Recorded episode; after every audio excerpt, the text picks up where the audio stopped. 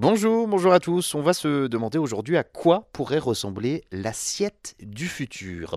C'est-à-dire que pourrait-on manger dans plusieurs euh, années, c'est-à-dire à, l'horizon 2050 Eh bien, des produits meilleurs pour la santé, des produits meilleurs pour la planète.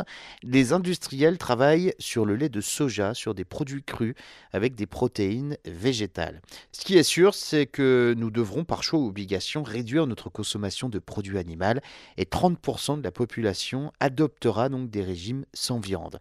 Tout simplement hein, pour des raisons de coût, la viande coûtera de plus en plus cher Certains consommateurs ont d'ores et déjà adopté ce régime qui consiste à réduire de moitié sa consommation de protéines animales sans avoir de carence.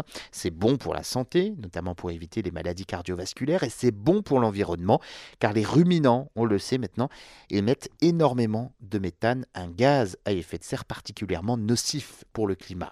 Les produits laitiers d'origine animale seront remplacés en majorité par des substituts végétaux, des produits à base de soja par exemple, hein, ça se fait déjà beaucoup, qui procurent des protéines bon marché, faciles à stocker et à conserver. À l'horizon 2050, on produira moins de produits ultra transformés, on produira également moins de sucre, moins de boissons alcoolisées au profit d'aliments peu transformés, sains, locaux et bon marché.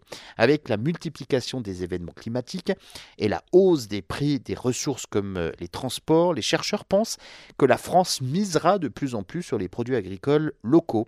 Dans ce scénario, une partie des produits importés a été remplacée par des produits nationaux comme les jus de pommes, les jus de poire et les jus de raisin qui ont remplacé donc les jus d'orange.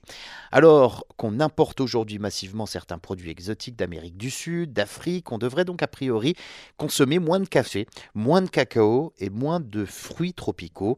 On mangera moins de surgelés, davantage de produits crus puisque l'alimentation étant euh, plus en phase avec les saisons et puis également les prix du gaz, les prix de l'électricité qui vont augmenter. Alors la cuisson se fera donc de plus en plus rare.